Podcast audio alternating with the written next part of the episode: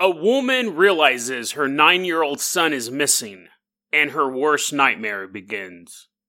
A Russian man gets a mysterious message on his iPhone, causing him to change his life forever. And then, I'm going to tell you a personal story. Something that happened to me on my birthday seven years ago. It changed me profoundly. It filled me with a sense of permanent fear. It was the night I met an angel. Today on Dead Rabbit Radio.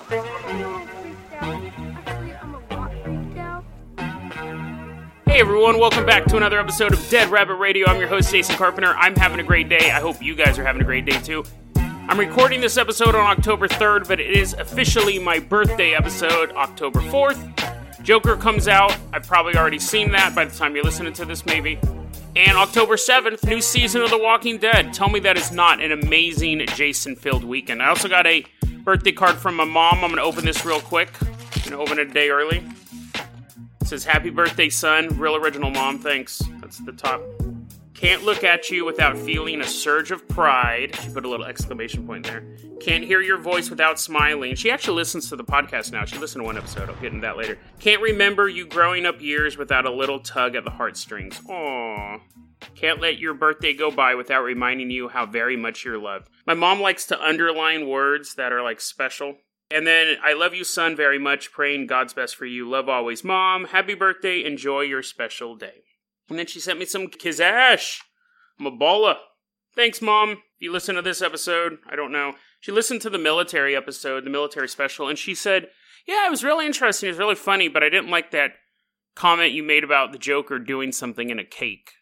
Because I talked about the Joker would masturbate in someone's cake. She goes, Yeah, I didn't really like that part because I'm a mom. But I love you, Mom. Thank you so much for your birthday wishes. I always appreciate it. So let's go ahead and move on to our first story. This episode is probably going to be long. It's birthday special. So first off, let's hop in the Carpenter car. All of these stories today, I'm going to say this too before we get started. All of my stories today, I personally choose them, and I always personally choose them, but these ones I think give me a sense of joy and excitement. So let's start off with the story of a missing child. So we're going to hop in the Carpenter copter. We are flying out to St. Cloud, Minnesota. It's September 21st. We're flying over this giant uh, race, this giant 5K, 10K race. So it does both. But you have the 5K, which is the shorter track, and then you can keep running and going on the 10K. We're flying over in our helicopter. People are getting blo- people are getting blown away by the rotor blades. Last night I had a dream there was a horrible plane crash, and I found a foot from the wreckage, and then I found a computer that could convince you to kill yourself. It was really weird. The computer would communicate with you by playing songs, kind of like Bumblebee, but you could just look at the track file for the song, like Blame It on the Rain, and you'd be like, well, it's not, the weather's not that bad. It was weird, and we were trying to hide the computer from the government because if the government got it, they would you make people kill themselves with it. I don't remember, but anyways, if there's a plane crash soon, stay away from computers. We're flying over the the 5K. And we're watching this thing. Now, there's this little boy. It's creepy that we're watching this dude. Let's land. We land and we get out. We're standing in the crowd there's this nine year old kid named Cade Lovell, and he's runs all the time. He runs home, he runs to school, he runs around the house, he just runs. He's a runner, right? And so he's like, Mommy, Mommy, I want to do the 5K. And she's like, Yeah, sure. Last year you actually won the 5K, remember? And he's like, Yippee! So he's this little, little, little jock kid, right? And so he wants to run the 5K, and the mom's totally fine with it. But you got like thousands, or it's St. Cloud, Minnesota. You got hundreds of people here, right? And the 5K starts, and Cade Lovell takes off running with all the other competitors. And the mom's waiting at the finish line for him. She's like, has his orange tang and a camera or a cell phone instead because it's the year 2019. And she sees a bunch of slow kids. Now, comparatively slow kids, but she's seen a bunch of kids come and she's like, that's weird. Where's Cade? He's like the fastest of all these guys. And it wasn't just kids running the 5K. She, she's seen elderly people cross the finish line before her son. So she starts to get worried, like any mom would. She's like, bear attack? Wasp attack? What happened to this kid? Or more likely, he just fell and scraped his knee, or more sinisterly, that somebody took him. So she begins trying to ask people, hey, have you seen Cade? Have you seen my son? Have you seen like a nine year old boy running around? Nobody has seen the kid. She basically starts running through the crowd. She grabs a runner's number and puts it on her chest, starts running the 5K. She's like, Cade, Cade. And eventually, the race officials begin putting out the word, hey, we're missing a nine year old kid. So everyone's looking for this kid. And that's when it gets back to the mom. Uh, we think we just saw your kid, but he's in the 10K. Mom's like, what? He's only supposed to run the 5K. And so she goes to the 10K finish line. She figures some there must have been some sort of mistake. She goes to the 10K finish line and she sees her son running all by himself, and she's like, "Aw, poor Cade. Like he totally would have won that 5K, but but look, he got blown away by all those adults. He's running. He's all running all by himself. Super sweaty, dude. He's hella panicked. Crosses the finish line, and the judges are like, "Congratulations to Cade, winner of the 10K. He actually was a minute ahead of every other runner in the 10K." And so what happened? The, the mom finally was asked him, "Hey, what happened to you? Like, how'd you start running the 10K?" I was super worried, and he's like, "Yeah, yeah, I was worried too. What happened was I was coming up to the corner where you're supposed to get away from, like, so it starts off the same, but at a certain corner it becomes a 5K, and if you keep going straight, it becomes the 10K. And as I was running, some woman kept going, "Keep going, keep going, keep going," and she was pointing ahead, and she was like a volunteer. She was like an official volunteer. She had on like the the, the neon yellow shirt that they give out. She's pointing ahead, keep going, keep going. And he goes, I got confused where I'm supposed to go, so I just kept going. And then I won the 10K. I love that story. I love that stuff. I don't know. I think, first off, I think it's hilarious that a kid can be that easily confused and then smoke everyone. Oh, and the reason why he beat all the adults, I also thought this detail was hilarious. The reason why he was running so fast, because he was scared. He was scared because he didn't know where he was supposed to be and he knew his and he said this in a couple interviews my mom gets really mad when she gets scared and i figured if i'm scared my mom must be terrified. So if i don't get back real quick my mom's just going to get madder and madder and madder. So he just starts smoking these adults dude running as fast as he can. He ended up his time was 48 minutes 17 seconds. And he's just like like straight up terminator running after a truck full of sarah connors. And he gets to the finish line and she gives him a big old hug. And then he went home and took a bath. I don't know why they included that in the article and sat on the couch or something like that. And then he started running with his friends. So that's the story of Cade Lovell. I love that story. I thought it was hilarious. This next story is another story I just came across. It's the story of a man receiving a true story of a man receiving a mysterious message on his iPhone. This story is currently being litigated in court. Well, it's currently about to be heard by the court. Let's hop back in. Let's hop into Dead Rabbit Dirigible for this time. So this, we're going to take a slow, leisurely journey over to Russia, Mother Russia. And there we meet a man named D. Razmylov. We'll just call him D for short. And that's actually all I have is just an initial. He's currently suing Apple. He walks in the courtroom. Dun dun dun dun dun. dun.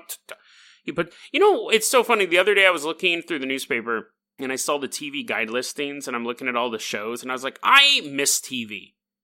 Like I miss actually like turning on a TV and having it play shows and advertisements. It's really weird. I have a sense of because I don't watch my TV. My, the reception out here sucks even for an antenna, and I'm not going to pay for cable. But I remember just so much of my childhood and adulthood, really, just ter- getting home from work, turning on the TV, and just having it play and watching shows. Like even shows like Two Broke Girls or just like garbage sitcoms.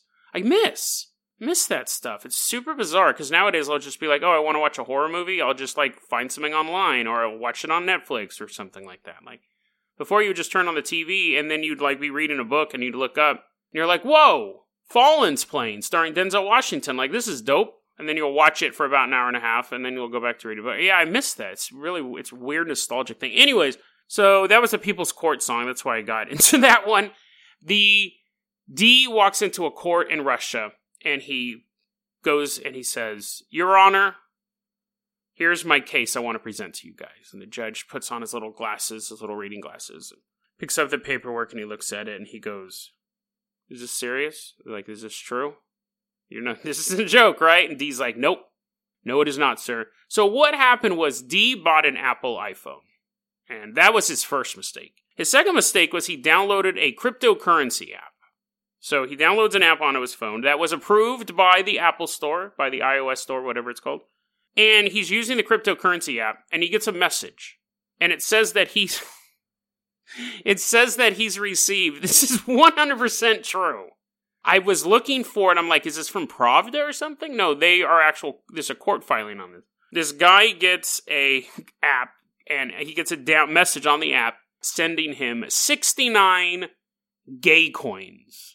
That's the actual terminology. It's not that they were coins that happen to be gay. It was like, you know, you have bit bucks or what's the real one that people always freak out because it's not worth anything anymore. Um, what's that thing? The stuff it's by the invented by the Japanese guy who doesn't exist.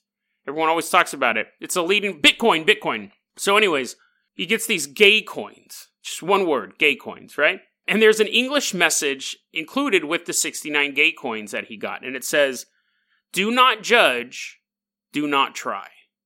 I have no idea what that could mean. Honestly, I've tried thinking about it, but the and this is plausible the way he came up with it. But he saw that as meaning, don't knock until you try it. So like, don't judge it until you try it. Just the terminology is so weird. Do not judge, comma, do not try. So apparently Yoda is sending out gay coins from a gay bar in Dagobah. So, anyways, Yoda's sending that out. D gets this message, don't knock until you try it. So this is what, imagine you get that message. If you got this stuff, if you got 60, 69 gay coins from an anonymous user, hey, and, and all they said was don't knock until you try it, what would you do? I would go, these coins, uh, my first assumption would be, these coins must be for some other sort of app saying, hey, don't hate the game until you try it. Try out Gay Quest. Put in a gay coin and you get like an extra man on Gay Quest or something like that. I would assume it was something like that. D here said, I thought, this is an actual quote, I thought, indeed, how can I judge something without trying it? And decided to try same sex relationships. So this guy is suing Apple because he says that Apple made him gay. Here's another quote from him I can say after the passage of two months that I mired in intimacy with a member of my own sex and can't get out. I have a steady boyfriend, and I don't know how to explain it to my parents. After receiving the aforementioned message, my life has changed for the worse and will never be normal again. So he gets this mess. He gets a gay coin. He gets 69 gay coins and a message saying, "Don't knock until you try it." He then go. He goes, "Yeah, sure, why not?" He goes out and starts blowing dudes. What? That's such a huge leap of logic. Then we fast forward two months he apparently likes it, does it for two months, has a boyfriend, which is very, very quick time to settle down, dude. Uh, like, you gotta play the field for a bit. Gets a message two months later, he has a boyfriend he can't break up with. He can't break up with this dude. He's keeping this lifestyle from his parents. I'm assuming he's keeping his boyfriend in the dark about this lawsuit. And then he goes, My life is totally screwed up. I will never be normal again. And I can almost guarantee after he filed his paperwork with the court, he went back home to his boyfriend. So he's making choices to stay with this guy. And I wonder if he still has 69 gay coins in his account. So apparently, some people are so easily persuaded that if I showed them a picture of a balloon and said, don't knock until you try it, they will bang the balloon. And of course, it's easy to say this guy was probably gay or had gay leanings before he got the app. But who knows? I, I, think I could see someone going, "Yeah, you're right. Don't knock until you try it," and then going out for a weekend and banging a couple dudes and being like, "Yeah, it was okay, but it wasn't really for me."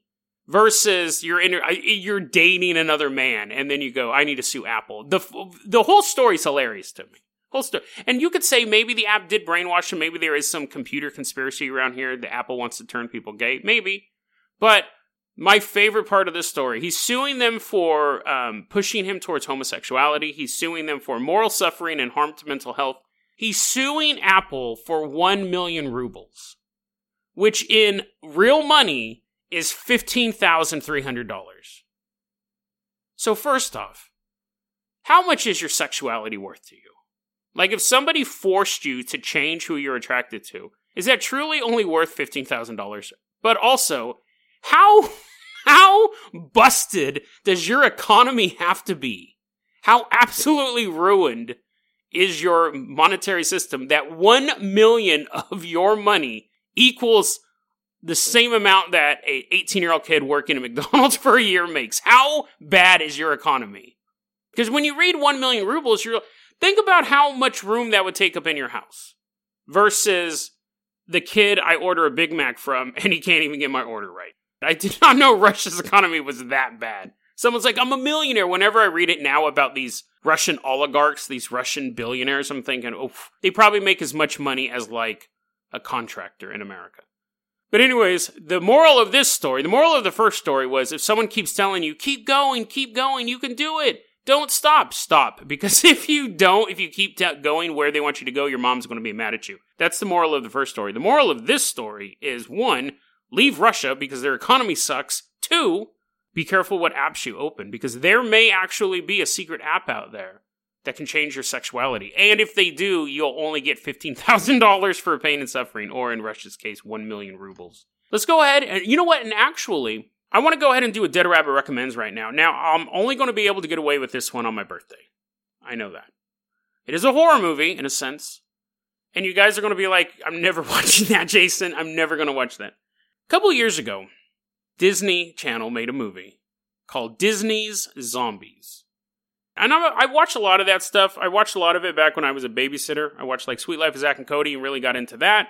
And I've watched, I remember once, I think I told you guys the story, went on a date with a Mormon girl, but the dad wouldn't let us actually go on a date the first couple times. So I would just go over to her house and her mom would make me cookies and we'd sit on her couch and we'd watch television with the dad. I'm in my 20s at this point. I'm like 24, 25. I think she was like 19 or something like that. But anyways, the point is is that I remember the first time I went over there and I sit on the couch. The dad's like, you know, you guys can't go out. You guys got to sit down and watch television with me. And I was like, yeah, fine, whatever. I'm eating cookies. I really don't care what we're doing. I'm sitting there. I'm eating cookies, and they put on this Disney Channel. I think he was doing this to to like get rid of me. He turns on the Disney Channel because she had they was they were Mormons, so they had like 15 kids. They put on the Disney Channel, and there was a bunch of other little kids running around. And he turns it on, and I'm watching it, and within five minutes, I was laughing so hard. I don't remember what the movie was. It was it was something to do. It wasn't a switching body one. I don't. It was some scientific gadget that had been created. I was laughing so hard, I was spitting cookies out of my mouth. I thought it was hilarious, and I remember after the date, I said, "Hey, I, I, I gotta go," and I remember watching more Disney Channel movies after that, and a lot of them are actually pretty funny. Most of them are are kind of weak, but a lot of them are pretty funny. What the one with the kids who built this machine that allowed them to go back in time, and they like were driving a they wore the um clock stoppers they would wear these special suits to hide their identity and they'd go back in time to prevent kids from getting embarrassed it was interesting because they're basically vigilantes but it's in a high school and it's a disney channel movie so instead of like fighting crime they're fighting like kids getting spaghetti on their dress really well put together story and i've watched a lot of those so i was excited and i love zombies and i enjoy disney channel movies so i was like this has this is going to be a train wreck descendants i don't like I don't like a lot of the newer stuff, but I was like, this movie's gonna stink. So I, it was a musical about zombies and humans going to high school together. Train wreck. I put it in. It might be one of the most bizarre movies I've ever seen. Like structurally, it's weird. You have what's weird about it is you can. T- it's well. It's a well made movie. There's like and I have a low bar for that, but there are things like establishing shots and you're introducing characters in the right order. Because I watch a lot of bad movies, so you notice when that stuff is missing. Characters have clear motivations, but what's interesting is that character will start off with their character arc, and then they will come to a realization, and then they'll make a different decision than you would have made. And that happens constantly. So you don't understand why the characters are doing what they're doing but when you step back, it makes sense for the character. Everyone comes to a crossroad in their life. And if someone was watching you and they'd go, Oh, that's weird. I would have made a different decision.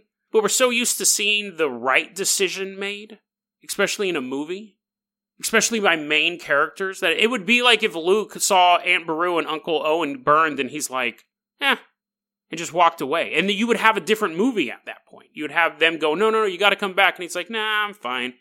And then he would be a true reluctant hero that's this movie like in a nutshell it's it's basically a basically a post-racial society where all ethnicities get along but humans hate zombies and zombies are very leery of humans they're actual zombies by the way there's references throughout the movie to them eating people eating people's brains that you know i don't trust zombies one of them ate my uncle or bit my uncle's ear off and stuff like that zombies live in a ghetto The humans live in this beautiful pastel colored neighborhood. It's musical numbers galore. And then subplots that involve things like allegory for steroid use, which just completely goes into the weirdest direction possible.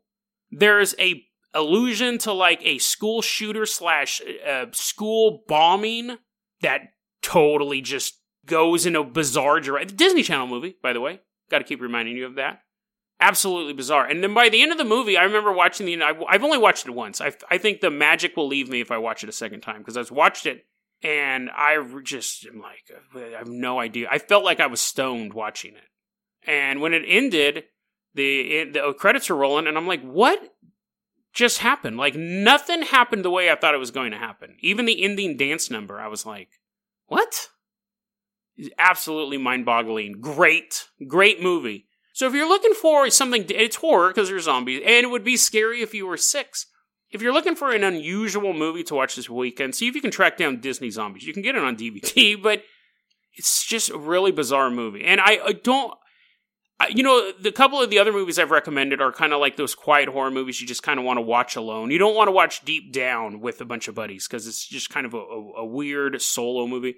That's what this movie is too. This isn't a movie you want to put on in the background at a party if you really want to appreciate it, you kind of want to put it on and watch it, so you can like just weird dialogue choices. It's just so bizarre. There's a black coach who, and I don't want to keep talking about it, but there's this black football coach. The main zombie Zed wants to join the football team. Black football coach, and when they're talking about him joining the football team, and they show the coach, I go, oh. It's going to be a thing like I understand the struggle. Like my uncle tried to get in, my great grandpa tried getting into Louisville A and U and couldn't couldn't play, but I understand. No, the coach is like, I don't break barriers. I follow trends. I'm not going to take a chance on anybody. I'm not that type of guy. So he actually acknowledges, in a way, the Remember the Titan story. He, he acknowledges that it would be groundbreaking for him to have someone of a different race on his team, but he's flat out refusing to do it. It would have been one thing if he says, No, son, you're not good enough. You got to get better. But he acknowledges the fact that there is like racial animosity between humans and zombies, and that's why he won't put him on the team. And you had a black coach delivering those lines, and I'm like, what is going on with this movie? So bizarre. It's a. I don't like to use the word post-racial a lot, but that's almost the only way you can describe the setting for this movie. It's absolutely bizarre. Again, he didn't have to acknowledge the race, and I wouldn't have even thought twice about it. But the fact that he started saying, "No, you're a different race, so I won't put you on my team," even though I'm a different ethnicity, and I used to not be able to even be in a school. I'm not going to break barriers. That's not the type of guy I am.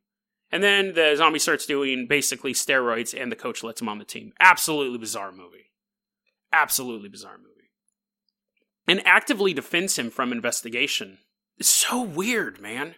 Okay, let's go ahead though and move on to a, a story. A story that I actually mentioned. Uh, I mentioned it quite a few episodes ago. I think it was like season four finale, something like that. And I actually was planning on saving this one until the end of the show. I thought, you know what, I'm not going to tell the story until I cancel the show or until the show ends. But then I thought about it I thought this is actually the perfect time for a couple reasons. One, it happened on my birthday. Two, it happened seven years ago on my birthday. And with the whole time reset conspiracy that we talked about a couple episodes ago, it, which is hilarious now that it's past, people online are like, well, how come my life didn't reset? Because it was fake, dude. Like, you have to get a mental filter for this stuff. But I thought it's been seven years. It's on my. The story takes place on my birthday. Let me tell you the story. I had moved up the previous year, so we're in Hood River. We're in the sleepy little town of Hood River, Oregon. I moved up here in October of 2011. It is now October 2012, and I'm up in my bedroom looking down at Wasco Street, the creepiest street in the world. And I'm just I like I do a lot of birthday stuff by myself. Like this uh, this year I'm going out to go see Joker. I did get a couple of my local buddies, Ear Bardo, he listens to the show, and then my buddy Jacob. We're all going to go see Joker. But a lot of times I spend birthday I spend a lot of time by myself, and I do I really enjoy it. And so that birthday I was spending by myself at night.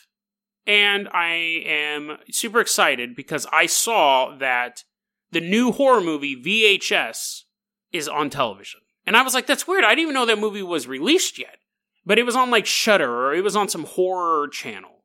So I was like, oh, that's awesome. So I'm going to watch VHS. I'm going to stay up. I'm going to goof around online. Then go to sleep. Probably like 2, 3 in the morning. And so I'm sitting in my big comfy recliner and I turn on television. It's probably like 9 or 10 o'clock at this point. I turn on television. I start watching VHS. I was really, really into this horror anthology movie. I used to watch a ton of horror movies, a ton of them. I'm watching it and I watch the first segment. I go, oh, that's pretty good. It's about like a vampire succubus or something like that. And then I'm watching the second segment and it's about these honeymooners, the this young couple who are on a road trip, and there's this mysterious woman following them and then um, they murder the boyfriend, and it turns out the two girls are lesbians, and that's kind of the end of the the horror story. But I'm watching it, and this point it's probably like 9:30, 10:30. I don't remember when it started, but I'm watching it, and they get to the scene where the man's sleeping in bed, and it's all like first person camcorder. This short story, and they plunge the knife right into the dude's neck, and he's like.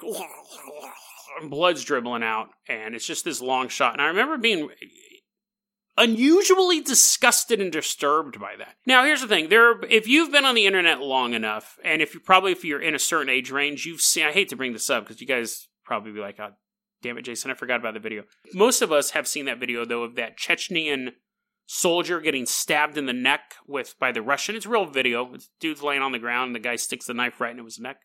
Blood gushes out the v, the VHS killing looked pretty similar. A lot of times, special effects people will steady snuff, not snuff videos, but steady videos of people actually dying.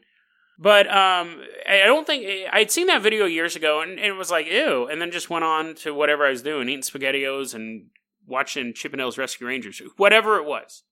And I think if anyone spend any large amount of time on the internet, eventually they come across gross stuff like that. Other than just answering their email and going to Facebook. If you're ever like just clicking on news articles and stuff, you see people get smashed into cars and get chewed up by escalators and all sorts of stuff. So fall down elevators, all that. So, anyways, I'm watching VHS though, and I see that scene, and I really disgusted me. And I didn't really, I just felt like that's that was too much. It's too much. I think I was 36. If I'm so it's I'm going to be 43, so 7 years ago would be yeah, it would be 36. And I was like, uh, what? Like I thought it was weird that I had that type of reaction to it, but I shut the movie off. Shut the movie off. And I said, eh, kind of fiddled around on my computer, stopped watching it. So this all happened on October 4th. This story this story here happened on October 4th. So my birthday. And so I end up going to sleep. And around four or five in the morning. I don't even know if I could classify a time to this, right? I'm laying in my recliner and I wake up. Now, what's interesting about this story, and to be fair, this would be something I would use to debunk anyone telling a story like this. There is no proof that I am actually awake. Could 100% be a dream. However, the stuff that happens after it makes me question that. I'm, I'm sleeping in my recliner, as I usually do. I sleep on couches and recliners. And I'm sleeping on my side, and I wake up and I'm looking out my bedroom window into the dark street of Wasco. And I see in the middle of the street, so probably a good, I don't know, 40, 50 feet away, I see a little glowing light, probably about two inches tall. It was like maybe a little, maybe about four inches tall, because I'm kind of making it with my hand. It was like this glowing ball of light, and I could perceive something in the light, like a, a figure, a, a figurine. So at this point, I think I'm still dreaming. And in real life, I was like, oh, I must be dreaming. This isn't real. And I see this little light start to get closer and move very, very slowly towards me. But what was weird out of this is there are multiple weird details, but as it's moving closer to me, it doesn't change size. So if it's something's really four inches and it's 40 feet away, as it's getting closer and closer to you, it will get bigger. That's just the way vision works and distance. But as it got closer and closer to me, it stayed four inches tall. I'm just laying there with my eyes open looking at this thing. It's floating closer and closer and closer and closer to me. And then, and right when it gets to basically outside my window, it goes. And I'm standing in this white room. And it was, it was, I don't even know if I was standing. I was just in a white room and I just heard this. And standing there it's so weird. I can't even use terms like in front of me, just you were aware of this, was an angel. It was how I would perceive an angel. It was a blonde haired woman in white robes. Now, I should have explained this part at the beginning because some of you guys know this and some of you guys don't. The reason why I brought up the angel story a long time ago, I was talking about where I was fighting shadow people or something like that. And what I did, and it was this I, I don't know how I came up with this idea or why I even thought it would work, but apparently it did. It's I think that was the the demon the shadow people was it the demons surround us? No, it wasn't that episode. Sorry guys, should be more prepared. But anyways, go back, just listen to every episode of Dead Rabbit Radio, you'll find it. I talked about where I took a part of my soul and like it sounds so cringy when I talk about it, but basically like removed a little piece of my soul and made it into a, like a thought weapon, like a psychic weapon. Because I figured if my soul is indestructible and blessed by God, then therefore anything from my soul should also be the same. So if I can meditate on taking a piece of my soul out and turning it into a weapon, a sword, then it would basically be the equivalent of punching someone with your soul or stabbing someone with your soul. So I did that when I was in my early 20s and I also did the same thing and made myself like a little shield. Because I was, I used to be 10 toes deep into hunting ghosts, trying to summon demons and punch them in the face, and all sorts of just nonsense, right? Not that hunting ghosts is nonsense, but thinking that you can summon a demon and then kick it in the nuts is the height of stupidity. But anyways, so I and I encountered shadow people and all sorts of monsters and goblins stuff like that. So I figured I needed some sort of defenses. So I took a little piece of my soul and meditated on it and did work on it and all that stuff. And over the course of weeks, I made this thought sword. It wasn't real. It didn't actually exist. I wasn't walking around with a hilt uh, like at the Ren Fair. This was something that I made out of my mind, a tulpa weapon, and I had a shield too.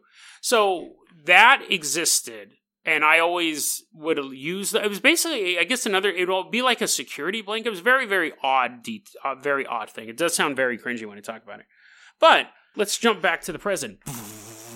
I'm standing in this white room.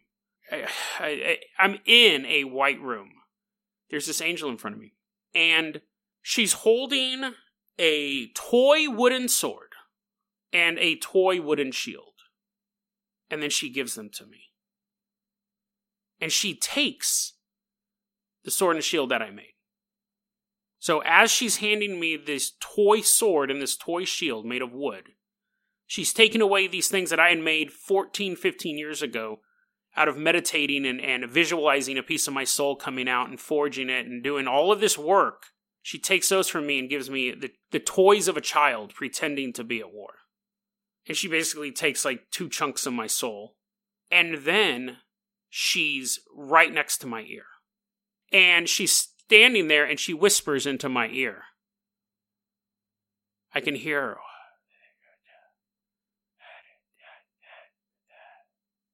And then I'm laying there on my recliner and the sun's coming up. I remember I told that story to Lana and she goes, well, What did the angels say? And I go, I don't know. I don't remember. I, I tried remembering immediately what the angel was saying to me, whispering in my ear. I have no idea. And I've gone over that event a lot. And you're like, Jay, well, that's weird. Jason just had a dream. We're just getting started. Well, we're almost near the end. We're not just getting started, but I've tried figuring out what that encounter meant over the years. It terrified me so much, I didn't want to be alone on my next few birthdays. I, th- I was afraid it was going to come back. And you go, Jason, what's so terrifying about that? Well, ever since then, I've had this really weird thing where I've become people who know me, especially when I was younger, knew I'm fairly empathetic, but nowadays it's almost paralyzing sometimes. When I'm reading the newspaper, I I kind of mentioned this in the military episode when I was talking about the ISIS soldiers getting blown away. I said, "Guys, listen, I know these people have families and mothers and fathers who love them and first loves and stuff like that, but they're bad guys." And then I go on to proceed how the British dude just blows their heads off with a shotgun. I cannot read any sort of news account or hear any sort of story or even watch a fictional horror movie or action movie or whatever without completely empathizing with every single person in that movie. And that's not a superpower. Other people can do it. But for me, since that encounter, it's become tenfold. When I read an article about somebody getting killed, whether or not they are the bad guy, like let's take those ISIS soldiers, for example. And I had that comment, and it sounded like a throwaway comment, but that kid, he his mom was cradling. I can picture all of this stuff. The mom cradling the little baby boy, him getting his feelings hurt at school one day and kind of throwing rocks against the car and then someone out getting in trouble. His first kiss, his first love, when he feels the sun on his face. His favorite comic book, and then bam, shotgun to the head as he's trying to build a suicide vest. That happens to me all the time. I'm not visualizing it. I'm not hallucinating, but I just my my empathetic feelings are in overload right now. To the point where even when I watch like an action movie and Terminator's just like gunning down security guards, I'm like, oh my god, they have families! Those people had lives just like mine. They had hopes and dreams and aspirations. They had first loves and breakups, and they sat in the living room crying in the dark one night with spaghetti stains on their shirt. Every human goes through those things. It's super bizarre. But I've also been instilled with a sense of dread and fear that I've never had before in my life. Have I don't want to say no fear. There were certain things I feared. I wasn't a fan of heights. I wasn't a fan of water. But I would go into rough neighborhoods and start trouble, and I wouldn't have a problem. Someone says, You got a problem? I say, Yeah, you. Like, I had no problem being an open jerk and courting danger at any point in my life until that. After that, I have become a different person, less reckless. And and people could go, well, that's a good thing. You're maturing, but to me, it feels like such a core part of my identity is gone because I used to just not care at all. When I keep saying fearful, I don't even really think that's right.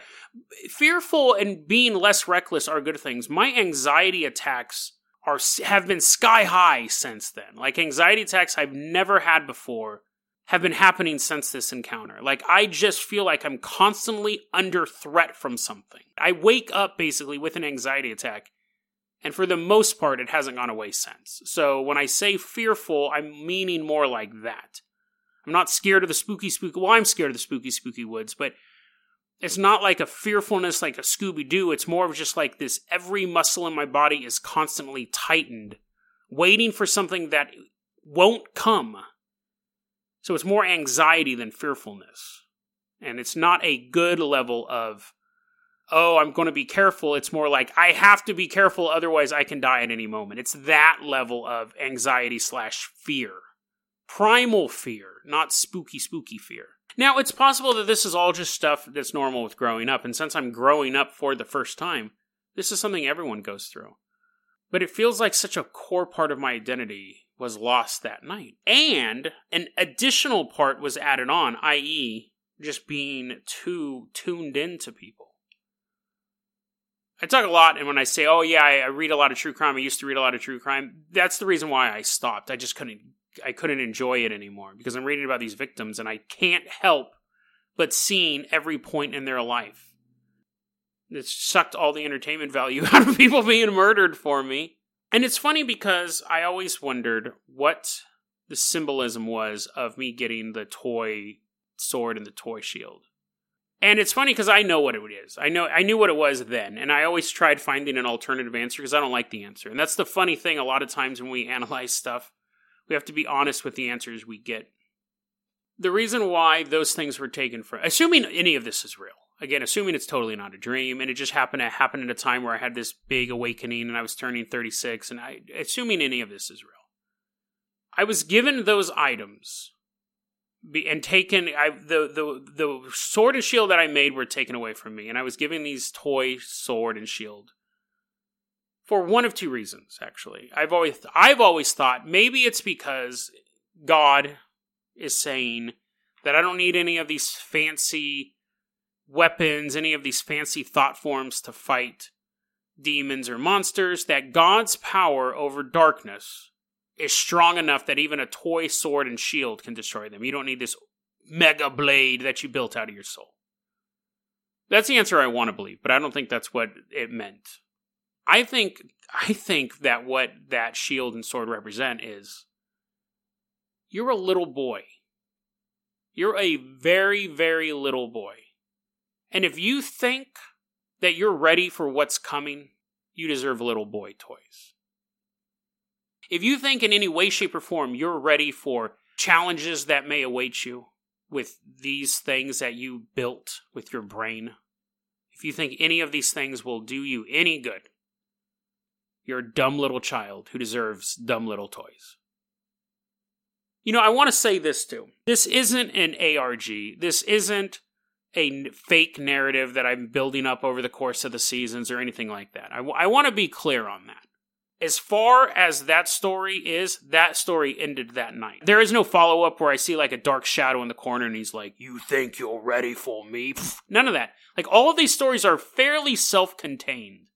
I don't want you to think, oh, great, he's building up to some big narrative that at the end, if we donate to his Patreon, he can fight Golorth or whatever. No, these are all just kind of independent moments in my life. But I, but I think that that's why I got the toy sword and shield. That I think I think of myself as kind of this big bad warrior guy, but I'm just a little boy. And it's funny because that's the first time I've said that out loud, and now that I think about it, that would make me fearful. If I thought I was this big bad rough street fighter tumbler dude because I've gotten in a few scrapes, but none of that is pre- there's nothing that has happened in my life that's preparing me for what may come in the future. And that would make you fearful, actually. I never thought about that. Having, being told that you're not ready would make you fearful. So I wonder if those two things were connected. Yeah, never really made that connection because I've only told this story to maybe like three people. I told it to Lana, I told it to Jenny. I think maybe only two people. If it was a dream, it was a life changing dream, and people have those. And people may say, Jason, you're actually a better person now because you're less reckless. I'm definitely a different person than I was October 3rd, 2012 to October 4th, 2012. I'm different. My thought patterns are different. The way I look at the world is different. The way I look at myself is different. Could just be a normal factor of aging. Could be that I was visited by an angel. And other people have encounters with angels, near death experience and stuff like that. I thought, yeah, what if I had a near death experience? What if I had a heart attack or something and this was my second chance? I don't know. People's personalities tend to change after near death experiences, but other people have told me stories, and I've read stories about people seeing angels and their lives changing for the better. But I don't really look at it as the better. I just feel different. The empathy is almost crippling. People will tell me a horrible story, and to them, they're like, Isn't that awful? And I'm like, yeah, that's the worst story I've ever heard in my life. I don't tell them that because I know people tell horrible stories because they have to get it off their chest. But I don't go, oh my god, why'd you tell me that horrible, horrible story? But it gets, I, it affects me. Whereas before, I totally would have forgotten about it. Again, might be a normal thing of aging. The being less reckless is most likely a normal form of aging. The angel visit could have just been a dream. But all three of those things have. Oh, and I forgot to tell you the actually there's one more piece here. We'll end on this. This could easily be debunked as well, but I've tried very, very hard to debunk this part. So I said I was watching VHS on my birthday, and I go, that's weird, it didn't come out yet. VHS, it was released on video on demand on August 22nd, okay? It was released at theaters for a limited run on October 5th. According to the internet, it was never shown on cable television unless you did your video on demand. It was not shown. It wasn't even released until the next day. Now, to be fair, they could have been some special run on Shudder. They wanted to show it the day before and got permission, but that is not listed at all that I could find on the internet. So to make this whole story even weirder, I watched a movie on a cable channel the day before it was released at the movie theater. And it wasn't, I didn't do video on demand. It was on Shudder It was on just a station. I turned on the TV and I watched it. I almost forgot that detail. Again, it's just a whole weird thing. So happy birthday, Jason. Seven years after meeting an angel. I gotta admit, I gotta admit, my birthdays still make me a little nervous. Because I don't know what's gonna happen if it comes back. Deadrabbitradio at gmail.com is going to be our email address. You can also hit us up at facebook.com slash deadrabbitradio. Twitter is at deadrabbitradio. Dead Rabbit Radio is the daily paranormal conspiracy and true crime podcast. You don't have to listen to it every day, but I'm glad you listened to it today. Have a great weekend, guys, and happy birthday to me! Woo! Happy birthday, Jason! Yeah, yeah, I'm giving you guys all high fives. Yeah, yeah. Okay, I'll see you guys next week.